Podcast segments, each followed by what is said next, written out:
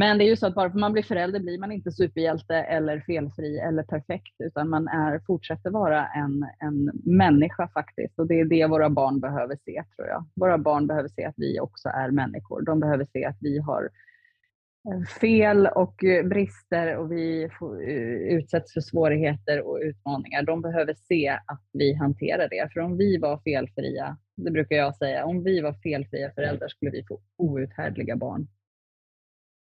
Men jag kände så att äntligen, äntligen pratar vi om de här sakerna.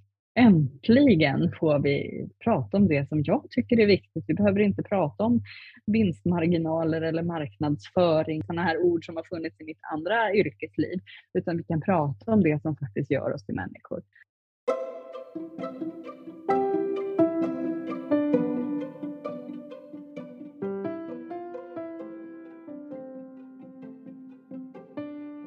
Varmt välkomna till ett nytt avsnitt av poddterapeuten. Och då var vi i hamn för den här säsongen. Det här är sista samtal om avsnittet före sommaren. Och jag vill redan nu passa på att önska er alla en underbar sommar. Gör det som du behöver göra i sommar. Jag pratar med Therese från Mindling. Och idag så pratar vi alltså om att vara människa. Om känslor och om medvetenhet. Vi pratar om föräldraskap och eh, Therese delar med sig om sina erfarenheter att vara mamma till ett plusbarn. Och hon har också skrivit en bok om det. Hon pratar också om terapeutens ledstjärnor, att vara radikalt accepterad och att radikalt acceptera den andra. Vi pratar också om utbildning. Hon berättar om sin utbildningsresa. Och vi pratar om hjärta, respekt och att göra terapi lite mindre dramatiskt. Vi pratar också om min skål och drivkraft och pay it forward. Och sen på slutet så blir det tystnad. Väldigt lång tystnad när vi båda hamnar i någon form av zen-mode. Mycket nöje!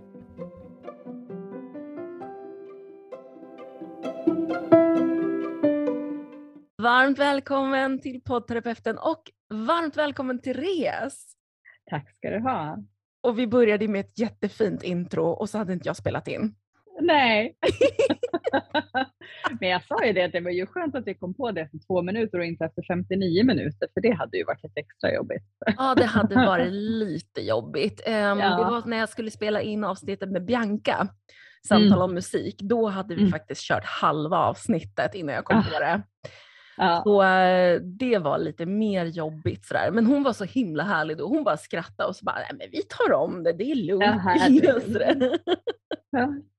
det var ju ett litet problem bara. Ja, mm. alltså det går ju att ordna men det är ju det är svårt det där. Jag har ju spelat in, jag tror att det är 50 avsnitt nu. Mm. Och att, sätta på, att glömma att sätta på recording, det är faktiskt mm. bara, det har hänt två gånger. Det var den gången ja. med Bianca och nu. Ah jag tror att jag behöver semester. Det kan vara så. det här är min cue.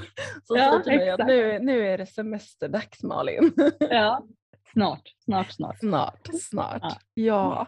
Men vi pratade ju om ditt um, vi pratade om din verksamhet Mindling och Just jag frågade det. dig var det ordet kom ifrån för det påminde mig om organisationen Minds.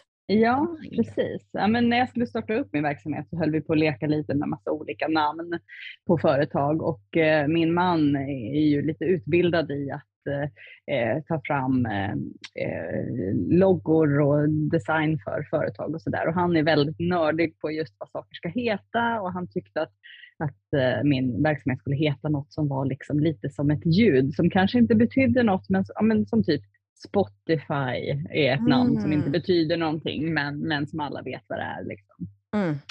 Eh, och han hade, var väldigt inne på just den här ändelsen med ling för att det är ett sånt bra ljud. Det låter liksom lite positivt. Så och så höll vi på fram och tillbaka med massa olika namn och sen så till slut så, bara, så sa jag bara men mindling och då så liksom det bara fastnade och så blev det mindling av det hela helt enkelt.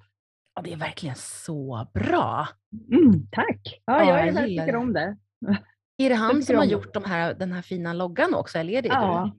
precis. Ja, det, är... Nej, det är han som har gjort det. Ja. ja, för den är jättefin. Jag kan säga till lyssnarna, det är som en, som en hjärna, eh, eller som en hur kan man förklara det? Du kan det är väl som en tråd som liksom trasslar in sig och snurrar runt och till slut blir den här tråden formen av en hjärna i massa fina olika färger. Och det är ju lite så terapi är. Vi ska in i den där, eh, det där trådiga nystanet som är vårt känsloliv och som hör ihop med vår hjärna eh, och liksom dra i de där trådarna lite grann. Eh, och, och ut kommer det massa olika färger och former och några, några knutar är jobbigare att lösa upp än andra men med, med vilja och medvetenhet och kärlek och empati så kan vi göra det också.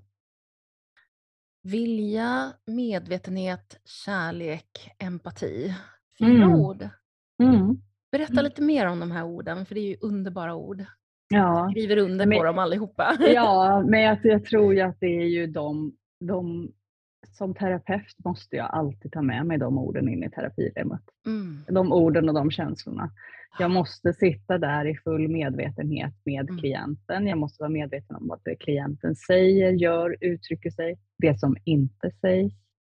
Jag måste vara medveten om vad eventuella ämnen som klienten tar upp, vad det väcker i mig, så att jag inte för över mina egna känslor och erfarenheter på klienten. Mm.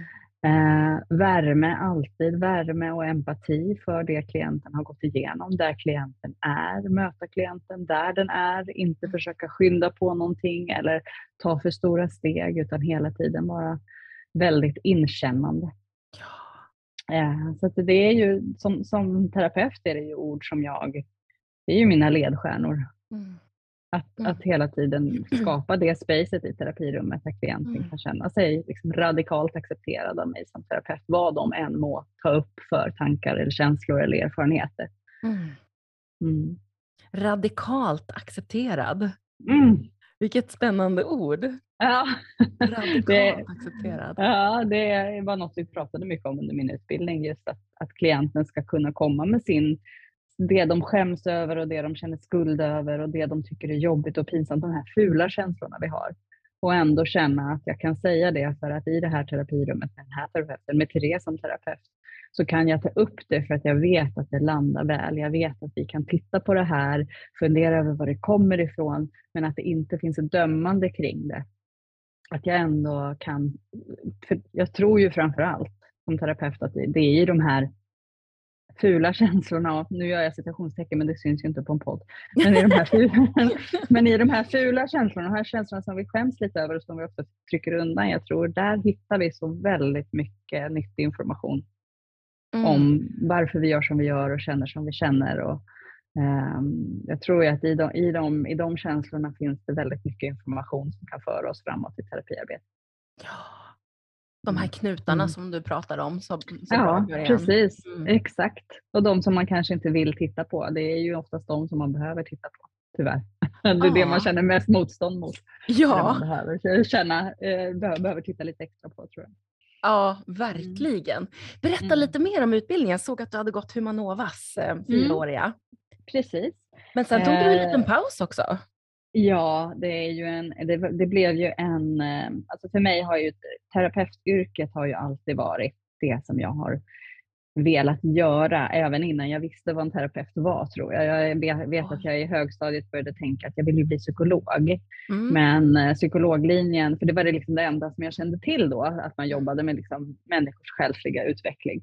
Men eh, psykologlinjen har ju extremt höga intagningskrav och det var definitivt inte Eh, på kartan för mig att, att, att uh, ha de betygen som man behövde för att komma in på psykologlinjen. Så att för mig var det ju liksom sådär att ja, då fick jag väl liksom sätta en spik i kistan på den drömmen och bli någonting annat. Så har jag jobbat på olika företag och olika organisationer genom åren och så var det en, eh, faktiskt en chef till mig som började på Humanova och jag blev liksom helt uppslukad av det hon berättade och kände att det här vill ju jag också göra. Då var jag väldigt ung så att jag, jag det var tvungen att liksom mogna några år hos mig själv innan jag, innan jag till slut kom in där. Och jag gick ju in med intentionen att jag skulle gå den fyraåriga utbildningen i ett streck och läste de första två åren Eh, och där i, ja, mitten på år två så blev jag gravid med mitt första barn. och eh, gick ut som färdig samtalscoach men kände att jag ska ta en termins uppehåll eh, bara liksom för att föda det här barnet och se till att vi klarar oss jättebra. Sen ska jag köra vidare på terapeututbildningen. Eh, en termin blev nio år. Eh, tyd, tydlig, tydligen var det lite mer jobb att ha barn än vad jag hade tänkt mig. Eh, så kan det vara. så kan det vara. Så kan det vara. Och, men efter nio år så, så kände jag att nu är det läge, då hade barnen blivit lite större, jag hade fått ett till barn också för övrigt. Barnen hade blivit lite större och nu kände jag att nu finns det både tid och energi att, att satsa på mig själv och det här är min dröm. Det är det här jag alltid har velat göra. Det har inte dykt upp någonting annat som känns mer spännande än så här. Så då gick jag in och avslutade de, de två sista åren. Eh, men jag vill också säga att de här nio åren som jag hade emellan har ju varit eh, enormt värdefull livserfarenhet för terapeutyrket. Jag har blivit förälder med allt vad det innebär. eh, och föräldraskapet hade jag nog en bild av innan som blev en helt annan. Mm. Under den här tiden så skrev jag också en, en, en bok om föräldraskap uh, som, som jag gav ut på egen hand, vilket också var väldigt uh, alltså utvecklande och givande, både, både skrivaren men även att faktiskt ge ut den själv. Um, vi hade även en, en stor kris i vår familj där min man var med om en motorcykelolycka eh, och varit rätt allvarligt skadad. Eh, och där stod jag själv med liksom en tvååring och en femåring och försökte få livet att flyta. Och, mm. så, att, så jag känner att det har varit så många erfarenheter under de här nio åren som jag bär med mig in i terapeutyrket också. Ja. Jag tror ju själv att jag är en bättre terapeut på grund av de nio åren. Um, faktiskt. Uh, det, det, har varit väldigt, väldigt god livserfarenhet. Ja, mm. du skrev en bok som hette Plusbarn, nej? Ja, ja. ja. Vad, vad betyder det? Ja, plusbarn är ju barn som har lite extra allt. Um, ah. så det är som, jag, jag, brukar, ja, jag brukar säga att de är som en plusmeny på McDonalds. Liksom lite för mycket av det goda. Man orkar inte riktigt äta hela fast man tror att man ska göra det. uh, Det är barn som har lite extra temperament, de har lite extra oro, de har lite extra energi, de har lite extra av allting. Och framförallt så gäller det här då, eh, det här begreppet gäller ju spädbarn egentligen, så barn kanske upp till eh, tre års ålder. För efter det så kan man ju se om det här eh, beteendet eh, eller den här personlighetstypen kan eventuellt ha några drag av någon neuropsykiatrisk funktionsnedsättning som ADHD eller Aspergers eller autism eller någonting sånt. Eh, det kan man ju börja fundera på efter. Men, men ehm, eh, bebisar som är lite extra krävande helt enkelt, som har lite, lite extra av allt. Du hade de här nio åren och det låter ju också verkligen som att det var en, en omvälvande tid mm. och dessutom fylld med, med utmaningar. Mm. Eh, och i det då så var du då mamma-coach och du skrev den här boken. Vad var det mm. som drev dig till att skriva just den här boken om plusbarn? Eh, ja, men det var ju erfarenheten att ha ett eget plusbarn. Mm. Eh, och och jag, när han var tre, när han var tre år så vet jag, jag tror att jag bara, jag satt och liksom bara scrollade på Facebook och så fick jag upp eh, någon artikel som var på engelska så stod, stod det så här 10 signs you might have a high need baby, som är det, ah. engelska begreppet. Och jag gick in på den här listan och kände att herregud, jag bara bockade av alla tio på en gång. och, och, och, för mig var det så revolutionerande för det var en sån lättnad för att jag hade gått och tänkt att det är för att jag gör fel, för att jag föräldrar honom på ett fel sätt, för att jag inte förstår honom. Det är, det är mitt fel att han är så pass eh, utmanande som han är. Eh, jag förstår inte om han är hungrig, jag förstår inte om han är trött, vad det nu är. Det var jag som gjorde fel och det, det var så skönt att liksom, det handlar om en personlighetstyp. Eh, och då kunde hela jag ändra mitt förhållningssätt till honom. Det, det vart en jätteha-upplevelse. Så att, någonstans här så satt jag och pratade med en, en bekant som också skriver väldigt mycket och så, så, som också hade en high need baby eller ett plusbarn. Och så, så blev det en sån, um, så sa jag liksom bara varför, varför har ingen skrivit något om det här på svenska? Jag förstår inte, allt jag hittade var ju på engelska och jag tyckte liksom det måste vara mer lättillgängligt och jag började prata med andra föräldrar och, som kände någon eller som själva hade ett plusbarn och som kände någon som hade ett plusbarn eller som hade hört om någon som hade ett barn som kanske kunde vara ett plusbarn och så vidare. Uh, och då sa jag, varför har ingen skrivit om det på svenska? Och då sa hon så här, men det kanske är du som ska göra det då. Mm. Och då var det, det var som att det bara klickade, som att universum linjerade upp sig för mig och bara ja, det, så var det. Det var du som skulle skriva den boken.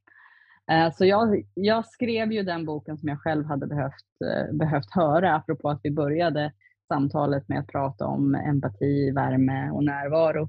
Så var det precis det jag kände att jag ville förmedla till andra föräldrar i samma situation. Mm. lägg, bort, lägg bort dömandet. Uh, du gör så gott du kan det, det, jag har nog skrivit den boken väldigt mycket utifrån den platsen. Tänker jag nu faktiskt, kommer jag faktiskt på nu när, när jag säger att jag har skrivit ifrån den platsen att, mm. att du ska kunna öppna den boken och egentligen läsa vilken mening som helst. Men känna då att du, att du blir sedd och mött med värme och empati. Åh, vad fint. Och värderingsfritt mm. verkligen har jag. Ja, ja. herregud. herregud oh. Precis. Oh. För det var, ju, det var ju inte värderingsfritt i omgivningen kan jag säga under den tiden. Eh, och jag, jag, var, jag värderade mig själv också väldigt mycket. Mm. Eh, framför allt tror jag. Det var väl det hårdaste, hur hård jag var mot mig själv. Eh, så att eh, nej, det var det, det jag ville ge andra föräldrar som går igenom samma sak. Och det där är ju så himla bra att du gjorde det, för det är mm. så lätt att man sitter och värderar både andra och sig själv. Och särskilt ja. när det gäller barn tror jag. Ja. Um, eller jag har upptäckt det också, att det är någonting med det där med att nej, men det där pratar vi inte om, det där, det där mm. är skämmigt, det där är fel, mm. det där är, mm. för man, man tar på sig själv i sin, mm. sin egna roll. Mm. Och så tror jag det är ju någonting med att vi vill våra barn så otroligt väl. Ja. Alltså, vi vill ju dem så väl och då blir det så jobbigt när vi kanske inte kan leva upp till bilden av oss själva. Eh, mm. bilden vi har av oss själva av att, att leva upp till att vara den där föräldern som alltid orkar eller alltid vill eller alltid är glad eller alltid hittar på saker eller alltid vad det nu är liksom, man känner att man vill leva upp till.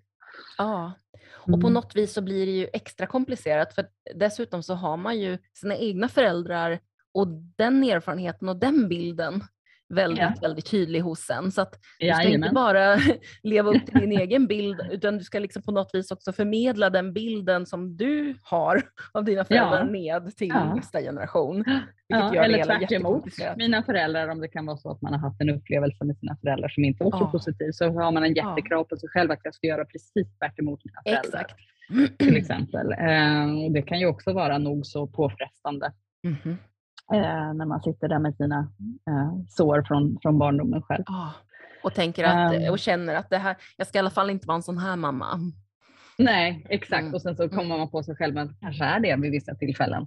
Mm, ändå, Men det är ju så att bara för man blir förälder blir man inte superhjälte eller felfri eller perfekt utan man är, fortsätter vara en, en människa faktiskt. Och det är det våra barn behöver se tror jag. Våra barn behöver se att vi också är människor. De behöver se att vi har fel och eh, brister och vi får, eh, utsätts för svårigheter och utmaningar. De behöver se att vi hanterar det. För om vi var felfria, det brukar jag säga, om vi var felfria föräldrar skulle vi få outhärdliga barn. De skulle aldrig lära sig empati, de skulle aldrig lära sig omtanke, de skulle aldrig lära sig ödmjukhet. Eh, vi lägger såklart ut det, din bok i länkarna det kan vi göra. Till mm. lyssnarna. Mm. Den går att köpa, eller hur? Ja, den finns fortfarande. Ja, mm. jättebra. Mm. Och jag hade aldrig hört talas om det där uttrycket förut, så att jag har Nej. verkligen lärt mig någonting nytt.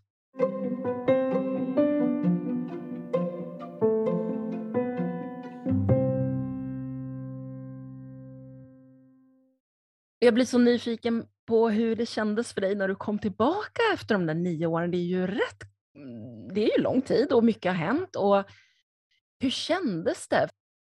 Jag tänkte att det skulle kännas annorlunda, men det kändes väldigt mycket som att komma hem och det kändes som att här, det, är ju här, det är ju här jag ska vara. Det är ju det här jag ska göra. Eh, och välja, jag kom också in, det här var ju under covid-pandemin, så att eh, gruppen som jag gick i var ganska liten. Vi var bara nio personer. Um, vilket också gjorde att jag, och nio, eller med mig nio personer, så jag var ju med åtta fantastiska individer och min, och min lärare. Och jag måste säga att jag blev ju jättefint välkommen och inkluderad i den här gruppen direkt, uh, som hade, hade ändå gått tillsammans under en tid innan då. Så att bara några, några månader in så var det ju någon av dem som sa att det känns ju som att du alltid har gått med oss. Och så kände jag också. Så det, det, var, eh, det var ändå med lite ödmjukhet och vördnad som jag gick in i, skolbänken där igen. Eh, var det. Och den ja. utbildningen den var lite upplagd som den som jag gick på Gestaltakademin kan jag tänka mig, att man kan också göra den samtidigt som du jobbar till exempel. Ja, precis. Ja. precis. Mm. Ja, så det var kanske mm. då kurshelger och jobb Jajamän, och, och, kvällar och jobb mellan. Jajamän, ja. och mycket, mycket litteratur och mycket, sen var det ju egen terapi och sen ja, har vi haft träningsklienter och så vidare. Så att, ja, det låter äh, precis som, det låter ja. precis som upplägget på Gestaltakademin. Ja. Så du skulle rekommendera den till, till folket? Med värme, värme, alltså verkligen. Och även om man inte blir terapeut så finns det ju ett första år man kan gå som bara ett självutforskande år. Mm. Och sen kan man välja om man vill gå vidare eller inte. Men med värme verkligen eh, rekommendera att gå det där första året för att få lite insikt i sig själv. Um, det skulle jag absolut göra. Mm. Och när jag gick in i terapeutsvängen då stod jag faktiskt och valde mellan Gestaltakademin och Humanova mm. och det var verkligen mm. så här, vad blir det? Liksom. Ja. De var verkligen likvärdiga. Men, ja. men, men då var det ju det där med att min mamma har, har gått uh, Gestaltakademin. Ja, så du var lite färgad av det? Ja, jag var det. För jag, vill, mm. jag märkte ju när jag växte upp så märkte jag att det hände någonting med henne när hon gick utbildningen. Mm, mm. Vi fick en helt ny kommunikation. Mm. Hon började berätta saker som att du kan prata från dig, eh, du, kan, du kan uttrycka dina behov. Eh, och om du kommer från en plats där, som är inifrån dig så kan det aldrig bli fel. Mm. Oh, för det är så vanligt att man pratar... Gåva. Ja, eller vilken hur? gåva att ge ett barn detta. Ja, verkligen. verkligen. Så tror att det kan ha hänt någonting med, med kommunikationen i, i din familj under oh, de här sista 100 procent. Hundra procent. Oj, oj, oj. oj, oj, oj. Alltså 110 procent. Wow. ja, nej, men absolut precis det här som du säger är jag ju väldigt medveten om med mina barn. Att jag, jag vill veta vad du känner, vad du tycker, vad du vill, vad du önskar. Liksom. Och så kan jag berätta. Det finns ju såklart beteenden och saker. De är ju barn, så de är under utveckling. Liksom. Men ja. det finns ju så, såklart saker som de säger och gör som, som jag inte alltid eh, uppskattar eller det, som jag inte tycker att man ska bete sig på. Så, men då, jag har något annat sätt att uttrycka mig på. Eh, och alltid väldigt, väldigt noggrann med att säga att jag kommer alltid älska dig. Och du, du, och du får känna och tycka vad du vill, men, men man får inte bete sig hur man vill. Nej. Du, så, liksom, det är väldigt, jag, jag, tror att det är så att jag är mycket mer eh, jag hoppas verkligen från mitt hjärta att, att de känner att jag är intresserad av vilka de är som personer och vad de mm. tycker och vill och längtar efter. Att jag inte försöker forma in dem i någon förväntan av hur de ska vara. Mm. Mm. Jag var ju äldre också, jag var inte, bara, jag var inte den här åldern, jag var ju Nej. mer ungdomhållet då. Ja, ja precis. Men de är ju fortfarande barn. Liksom. Men, ja, ja. ja. Mm. Men vad fint. Jag blir så himla nyfiken på den här känslan av, som du beskrev där i början, att jag vill bli terapeut men jag, mm. jag visste liksom inte ens kanske vad det var där i början sa du. Nej, Nej eh, men jag, bara jag ville bli det innan jag visste vad Ja, men jag har liksom ja. alltid haft den här förmågan att Um, eller förmågan kanske var fel ord, men jag har alltid haft den här, uh, folk har alltid kommit till mig, aldrig pratat med mig. Jag har alltid varit också väldigt nyfiken på Mm. Varför man är som man är och förstått att det finns olika synvinklar. Det finns din synvinkel och min synvinkel. Och det finns olika upplevelser av samma händelse och så. Mm. Uh, så, så, det har liksom alltid funnits där och det är där jag alltid har känt mig som mest hemma. Men så har ju, världen har ju inte alltid varit designad så tycker jag. Nej. Det har varit Eh, på, på, ja, men vi ska kanske inte alltid på, i skolan och på jobb och sådär. Man ska inte alltid prata om hur man känner och man ska hålla ihop och man ska vara vuxen och man ska bita ihop och allt vad det är. Liksom. Jag mm. har alltid tyckt att det är så konstigt. Jag minns ju det första dagen på Humanova när jag gick där så, så skulle vi göra någon övning som heter Äventyrsstolen där man liksom får sätta sig på en stol och så sitter hela gruppen i cirkel runt omkring och så ska man berätta sin livshistoria. Eh, och jag, folk tyckte att det här var ganska jobbigt eh, och det, det, har jag full respekt för att man tycker att det är jobbigt att sitta i, i, mitt i en ring och berätta sitt livshistoria för människor.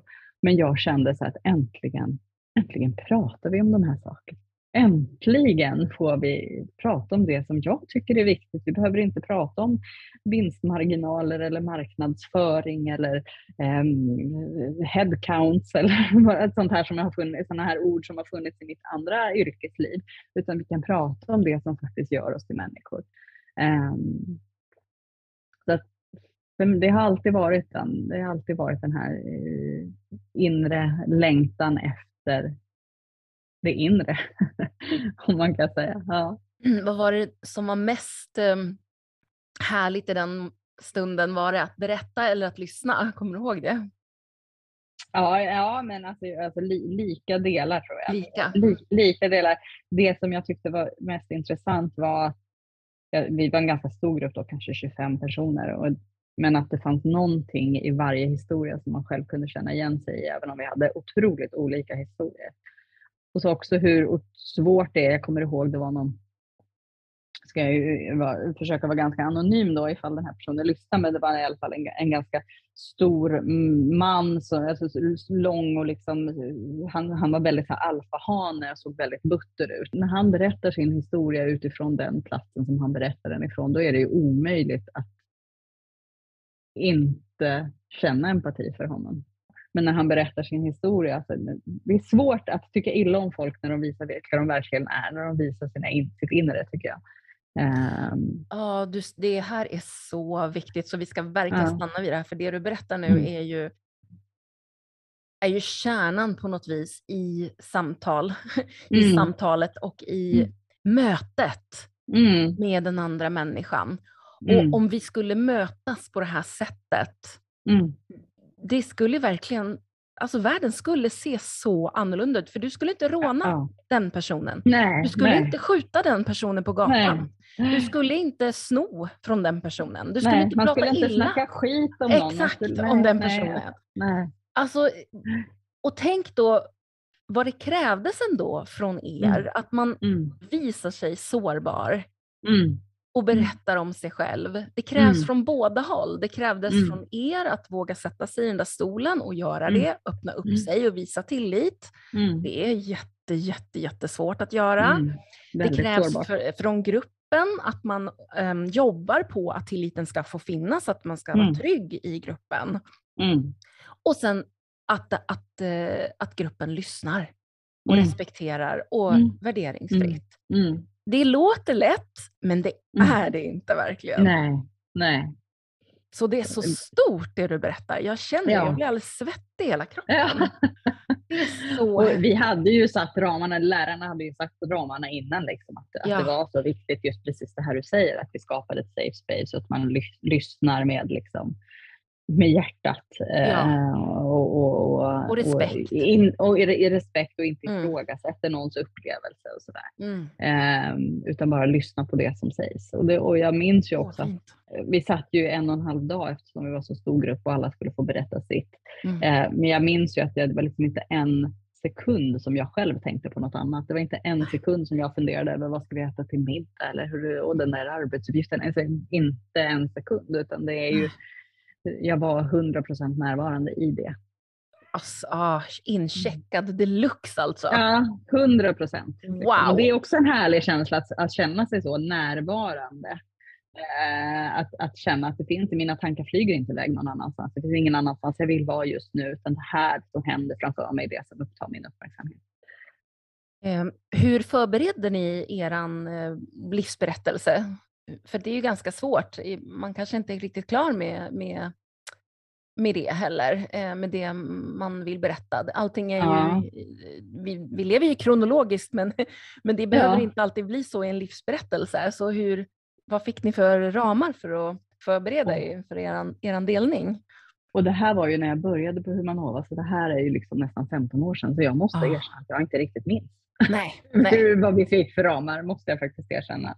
Mm. Jag tror att vi fick en tidsram och liksom så här, berätta vad du vill. Och jag kommer ihåg att en person satt ner och sa, jag tänker inte berätta om min barndom i alla fall. Och sen så eh, två minuter senare berättade hon om sin barndom. Eh, så det, det, var liksom, eh, jag, jag, minns inte helt ramarna, men jag, jag minns liksom vissa ut, valda delar av det, men jag minns faktiskt inte helt och hållet ramarna ska jag säga. Eh, jag, jag, ska bara dela med mig jättesnabbt och så ska vi gå vidare. Men när vi gjorde en övning på, på Gestaltakademin då, då var det precis samma sak. Då var det en kvinna som sa i gruppen så här att mm. vi skulle göra någon övning och hon bara så här, ja men jag är i alla fall det, den som inte tar um, ledningen. Jag är, jag är mm. inte den som ska bestämma eller leda i gruppen så nu, nu sitter mm. jag här och så får ni, så får ni göra. Mm. Eh, snacka om att ta ledning. Ja. Verkligen. det, är liksom det här att man ibland, ja. man ibland liksom eh, jobbar emot sig själv liksom. och så ser man att eh, hur, hur jag än vrider och vänder på det här nu så ja. gör jag ändå det som jag säger att jag inte gör. Ja.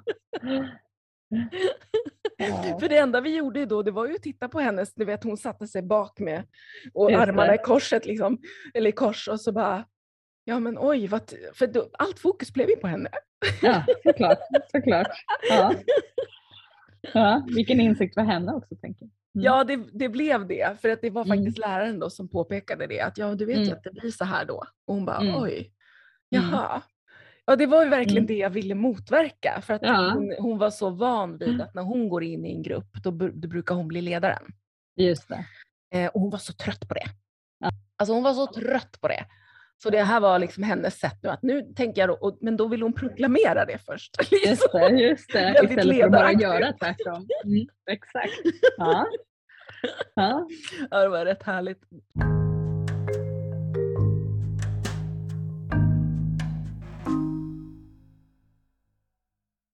Hur har du det nu när vi sitter och pratar om minnena och utbildningen och sådär? Hur, hur känns det just nu? Nej, men det känns ju bara jättehärligt. Alltså det, är ju, det, är, det är ju verkligen en av mina bästa upplevelser i livet. Eh, att ha gått den här utbildningen. Eh, verkligen, det har gett mig så otroligt mycket. Mm. Mm. Och nu är du examinerad och du har börjat mm. jobba. Så, så mm. vad jobbar du med? Vad, vad, vad har du för klienter? Vad, vad hittar du på? med vad hittar jag på? Ja, jag, alltså, eh, jag, har ju, jag har ju mina klienter som jag tar emot, vid, eh, som jag tar emot inne i Stockholm vid Zinkensdamms eh, tunnelbana. Mm. Eh, så det har, de kommer ju med jämna mellanrum. Mm. Eh, och sen så har jag ju min, min, mitt konto på Instagram, då, mindlim.se. Ja, det ska vi lägga till. Ja, det får du gärna göra. Nej, men där, jag, där jag försöker göra terapi och det som händer i terapirummet lite mindre dramatiskt. Jag tror folk mm. tänker att terapi ska man söka när man håller på att gå sönder. Och jag försöker mena på att terapi kan man söka egentligen när som helst. Och, och eh, det är fantastiskt om du söker terapi när du mår bra, för att då sen när livet vänder så har du redskap till att ta dig igenom det jobbiga som händer, eh, för att du har tittat på dig själv när du mår bra. Så jag försöker göra, ja, jag försöker göra, jag försöker göra terapi lite mindre eh, dramatiskt på, på den här mindling-sidan. Jag pratar korta inlägg om eh, olika saker som jag själv funderar på gällande personlig utveckling och terapi och våra inre liv. Jag har lite inlägg som pratar om olika saker. Um, och försöker eh, ta med samma energi där som jag tar med in i, i terapirummet. Det är så kärlek, empati, värme och lite varsamhet också för att jag är väldigt medveten om att folk är på olika nivåer. Det ser jag även bland mina klienter. Vissa kommer in och är supermotiverade, jätteöppna, bara känner som jag kände när jag gick in på terapi, bara, eller när jag gick in på Humanova, bara äntligen liksom. Mm. Och en del kommer dit lite motvilligt, något skeptiska. Liksom. Mm. Så jag har full respekt för att man måste ändå vara lite varsam eh, när man pratar om sådana här saker. Mm. Mm. Ett av inläggen som eh, jag såg handlade om eh, mående. Mm. tyckte jag var så himla spännande att du hade delat in det i olika sorters mående. Ja, just det. Ja. Kan du inte berätta lite om det? Ja, men välmående är ju verkligen en, en helhet och om man tittar på de här sex delarna och, och liksom utvärderar sitt liv lite ifrån de olika delarna så kan man också se att var har jag det faktiskt riktigt bra? Vad är jag nöjd med? Och mm. vad kan jag behöva stärka upp? Så att om vi går igenom de här eh, olika områdena då, så kan, kan ett av dem vara ett socialt välmående. Alltså har jag folk omkring mig som jag känner att jag kan lita på? Har jag en bekantskapskrets? Har jag någon att ringa om det krisar? Liksom? Fin, finns det folk som stöttar mig som jag, som jag älskar och kan lita på? Ehm, ett intellektuellt välmående, så de gåvorna jag har, kommer de till sin rätt i mitt liv? Får jag använda dem som, som, som jag vill? Alltså är jag som jag har en, en fallenhet för att guida folk med deras inre liv, får jag göra det? Är jag väldigt duktig på att räkna? Kan jag, kan jag använda det i mitt liv? Är jag duktig på att strukturera upp, titta på strategier? Är det någonting jag använder i mitt liv? Liksom? Mm. Eh, och sen det fysiska välmåendet då, alltså får kroppen det den behöver? Får jag äta det? Får min kropp den näring den behöver? Och får, kan jag liksom använda min kropp på det sättet som jag själv tycker om? Det behöver inte alltid handla om att hårdträna eller springa ett maraton, men kan jag göra det jag vill med min kropp egentligen? Eh, karriärvälmående, så vaknar jag på morgonen och känner mig glad för det, att jag ska gå till just mitt jobb eller mitt, min skola, vad det nu kan vara. Eh, har jag en bra balans mellan arbete och, och privatliv? Har jag, har jag utmaningar som känns o, utmanande nog men ändå hanterbara? Eh, eh mår jag liksom bra? Är, är jag glad när jag vaknar på morgonen och ska gå till ett jobb? Mm. Eh, och så det spirituella väl, välmåendet, då lever jag i enlighet med mina egna värderingar. Har jag meningsfullhet i mitt liv? Känner jag mig tacksam? Eh, är jag den personen som jag vill vara helt enkelt? Och så det känslomässiga välmåendet. Får jag använda mina känslor? Känner jag mig trygg och uttrycka dem i mitt liv? Och har jag, har jag också de verktyg att hantera utmaningar som kommer i livet eh, med mina känslor? Oh, så bra. Så bryter man ner det så, så kan man ju se att nej, men det kanske, kanske är på min karriär som jag måste eh, väga upp lite. Eller, eller det kanske är så att jag känner att spirituellt, nej, jag känner inte att jag är riktigt den personen jag vill vara. Eller, mm. det, eh, det är så olika, men det, jag tror att det kan vara klokt att bryta ner det ibland. Det är ett så stort begrepp, välmående. Det är ju det och mm. det, var därför jag verkligen gillade det så himla mycket för att det var, mm. det var bra nedbrutet. Det mm. påminner mig om om livshjulet. Det där med ja, att man lägger exakt. in sina egna. Och, um, och precis som du säger, då blir det lättare också, för ibland kan det bli som en röra. Man känner mm. sådär, men jag mår inget bra. Mm. Uh, men du kan inte riktigt sätta fingret på kanske initialt på vad är det som är mm. Ja, du kanske behöver jobba på flera områden, men vad är det just här och nu som du behöver jobba med just, just idag? Och, och det är ju många som säger, förlåt, ja, ja, säg. Ja, säg. ja, men det, är, det är ju många som säger också så här, jag, mår ju, jag har det ju egentligen så bra så varför mår jag dåligt? Och då kan ja. det också vara en, en, en liksom nytta att titta på de här olika delarna. Det kan vara så att du mår jättebra på tre, fyra av dem, men det är tre stycken som du inte mår bra på.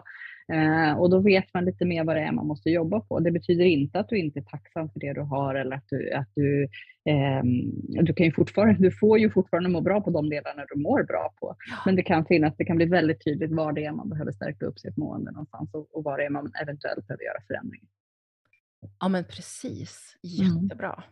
Mm. Jätte, jättebra. Eh, jag tänkte verkligen på det du sa där med att, eh, att eh, det här med när klienterna kommer och sådär. Mm. Ehm, jag jobbar ju också med klienter som, som samtalsterapi, men då, och då så jobbar jag med, med samtal och då mm. säger jag att jag jobbar med samtalet som verktyg. Mm. Och det skillnaden då blir att när, när klienterna kommer eh, för det, mm. då jobbar vi med samtalet som verktyg.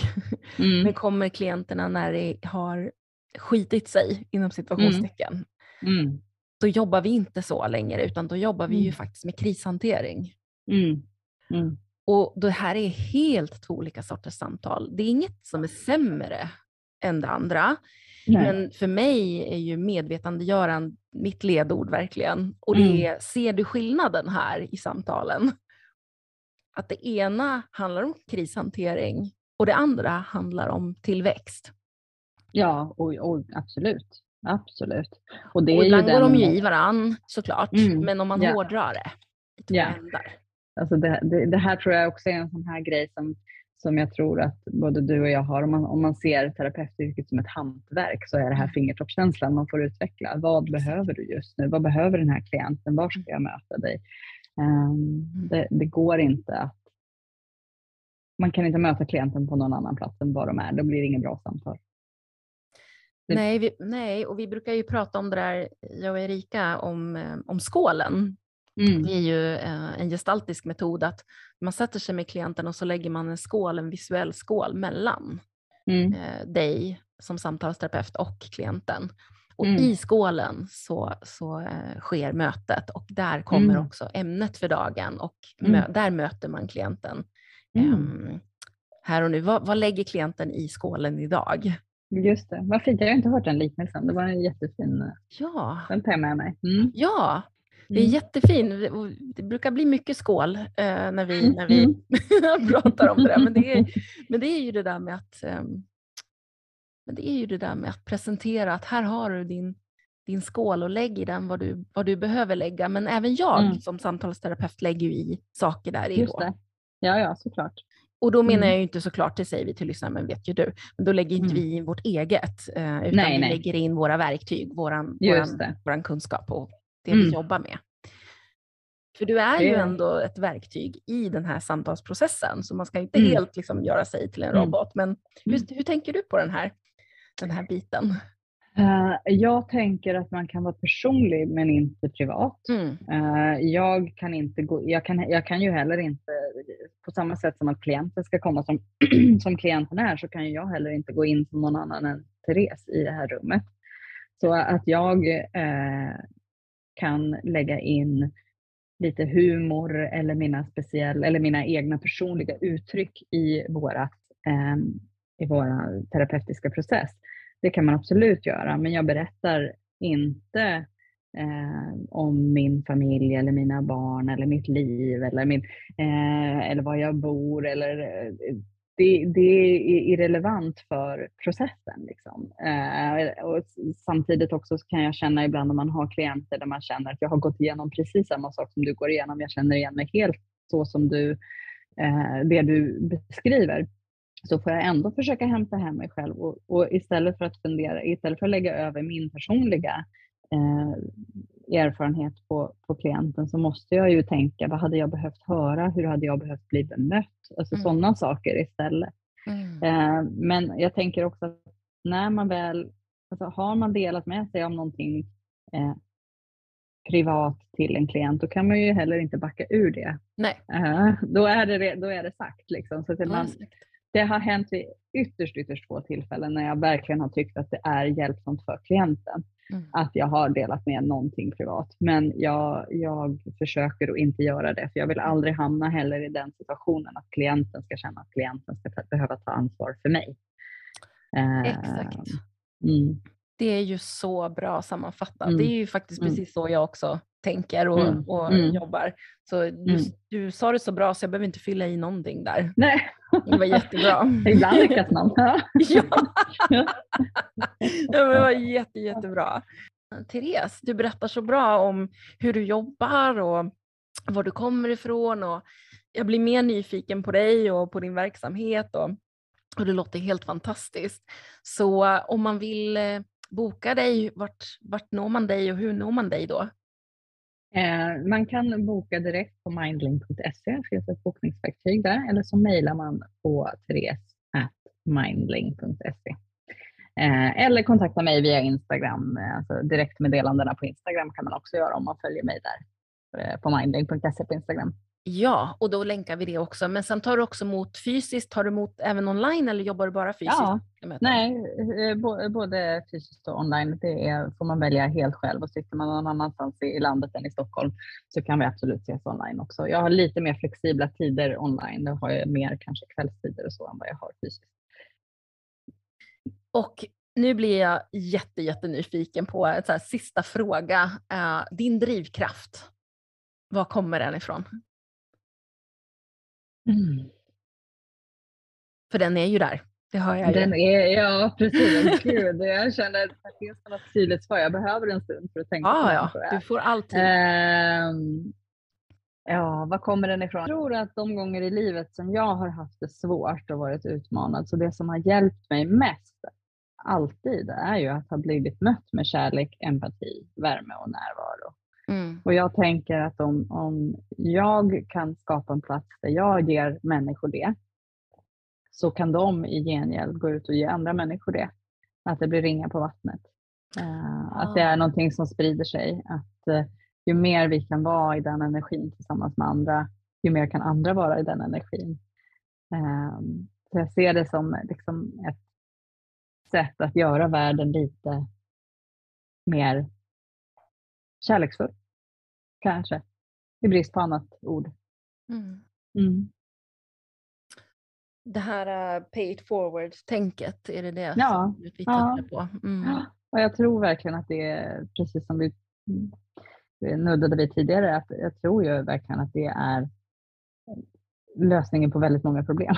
Om vi, skulle, om vi kan mötas utifrån den eh, förutsättningen i empati, värme, kärlek och närvaro så tror jag att, att världen blir en bättre plats. Det lilla jag kan göra i alla fall. Det, det resonerar ju eh, någonting hos mig, det du berättar mm. i det. Mm. Mm. Fint att du berättar också, så tack för det.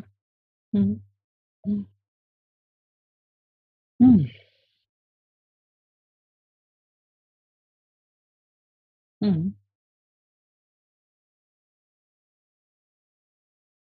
Mm. Mm. Både, både jag och Therese vi hamnade i någon sån här, um, jag vet inte vad. Sen du, kanske? Ja.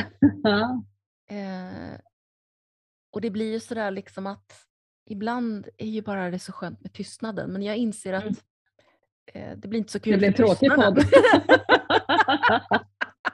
Så jag måste tyvärr. Men ja. jag kan säga till lyssnarna att om jag, om jag inte hade haft podd nu så hade jag eh, mera mm. suttit i tystnaden och reflekterat mm. över det Therese just berättade. Um, mm. Och uh, om ni vill, ni som lyssnar, så får ni gärna pausa avsnittet och, och också reflektera kring vad är det som driver er?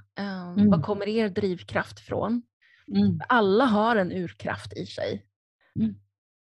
Um, i, som, som kanske man inte hittat riktningen på riktigt än. Nej. Men den finns där. Ja. Så är det och det, det, tog ju tid för mig att hitta den. Jag är över 40 liksom och, och ja. känner att jag precis börjar få använda min, min gåva som jag har fått eh, när jag föddes eh, i att kunna liksom hjälpa folk med deras inre liv. Eh, det kan ta tid. Eh, så är det. Och det ska man också vara medveten om. Och sen, och sen också våga lita på att den, den gåva man har är någonting som man faktiskt kan dela med sig till andra av. Det kan också vara en process. Det där är också väldigt viktigt det du säger. Mm, mm. Um, att det du har är värt också att dela med dig av. Det kan vara mm. vad som helst. Mm. Men du har också någonting uh, som är värt att dela. Det Men det kan... ligger någonting i det här när vi, när vi hamnar i någonting, när vi liksom lite tappar tid och rum, när vi, ja. när vi känner oss helt närvarande. Där någonstans, när vi känner oss att det här gör jag eh, eh, det utan, jag vill inte säga utan ansträngning, men jag gör det med lätthet. Alltså det, jag har mm. kanske lättare för det här än vad andra har. Liksom. Det är någonstans där ligger, ligger svaret på vad just din gåva är. Tänker jag. Ja men precis, ja för det där mm. är också väldigt spännande. Jag tror att det mm. var, ja det var nog Andy från uppvaknandet som jag pratade med mm. och då sa han, och även Ines, båda de sa faktiskt samma sak, att det passar inte heller alla. Alla Nej. vill inte öppna upp sig, alla vill inte Nej. personlighetsutvecklas. Nej. Nej. Och det är också okej. Okay. Så är det, absolut. Det, det kanske är lite provocerande, eh, men jag håller med. För att det, det här, mm. vi är så olika. Mm. Det mm. som kommer med lätthet som du sa, eller det, mm. det som kommer med, jag, jag får ordet effortlessly. Ja, effortless. precis. Ibland är svenskan lite platt när man ska Ja, den blir det. Effortlessly är ju ett väldigt bra ord. Ja, ja. Eh, och, och det är liksom, ja, du och jag, vi är ju två peas in a pod. det, mm. det märker jag ju. Eh, kul också för att vi sitter i en podd. Ha, mm. Haha, det tänkte jag inte ens på. Det var jätteroligt. Ja oh, gud vad roligt. Um, och, eh, och, och, så för oss är det ju så. Um, och jag drivs ju precis av samma som du, det där med att pay it forward. Mm. Mm. Um, så jag kan känna igen det så mycket. Och sen finns det mm. människor som, nej, ingen lust faktiskt. Det är också okej. Okay. Det är också okej. Okay. Och de är lika mycket värda min empati, värme, närvaro och kärlek ja, som mina klienter är. Så är det. Utan alla, den, finns det en tid för dem när de ska utveckla sig, då kommer den. Eh, ja. Och vissa människor går genom livet utan att aldrig göra det och lever fullvärdiga, jättebra liv ändå. Ja. Eh, men har du längtan efter det så är det terapi ett jätte, jättefint sätt att, det är ju det. att närma dig dig själv. Ja, mm. det här um, som jag brukar säga att du ska ju umgås med dig själv 24-7. Mm. Mm. Och du ska göra det förhoppningsvis länge. Ja. Uh, så, så hur kan jag göra mig själv så intressant mm. att hänga med som mm. möjligt? Och mm. då betyder det inte att man måste ha kul jämt. Obs, obs. Eller att man obs, måste vara obs, rolig och dra roliga skämt som inte är så roliga. det, handlar Men det, alltså, är det. det handlar om hälsa. Hur mm. kan jag må bra med mig själv? Mm. Precis så. Och det, mm. jag är ju den enda människan jag aldrig kommer kunna lämna. Ja.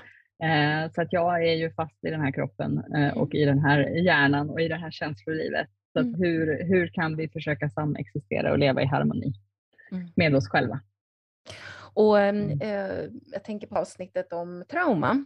Då mm. berättade Jeanette så otroligt bra att det kan också vara otroligt smärtsamt Mm. För vi har ju olika sorters personer nu som sagt att vissa kommer det effortlessly att öppna upp sig mm. och dela med sig mm. och andra mm. vill bara inte. Och sen finns det personer som vill mm. men som har det väldigt jobbigt med det. Eh, yeah. Det är smärta i att ja. göra det. Ja. Och även här så, så, så är det ju samtidigt viktigt att ta det när du kan, när du vill, mm. när, du, när du känner att läget är och här finns verktygen. Och sen Precis ta vad du vill av det. Här är smörgåsbord, mm. här är skålen. Mm. Ta mm. den och sen så mm. om det är någonting där som, som du gillar så ta det. Om du inte gillar det så släng bort det. Mm. Mm. Stort tack igen Therese för att du delade med dig. Det var jättespännande att prata med dig och jag hoppas att du kommer tillbaka. Tack snälla för att jag fått komma. Jag hoppas att de som har lyssnat tyckte det var roligt också. Och tack för ditt fina arbete som du gör med podden. Det är väldigt härlig plats att få checka in på ibland när man går sina promenader och lyssnar på, på dina eh, poddavsnitt. Härligt, tack så mm. jättemycket för det. Det gör mig varm, varm i mm. hela kroppen. Tack så mycket. Mm. Tack. Och tack till dig som har lyssnat. Hej då! Hej då!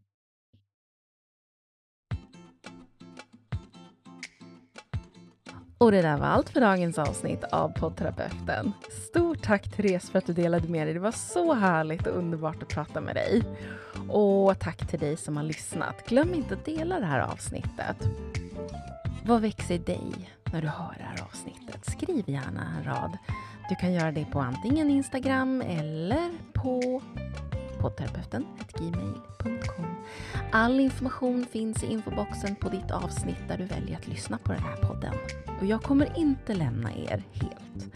Redan nästa lördag kommer ett lite kortare avsnitt, ett lördagsfika sommarspecial tillsammans med Erika, min härliga co-host i Lördagsfika med Malin och Erika. Så vi ses ju faktiskt igen. Men nu går jag in i ledighet. Ta hand om er. Hej då!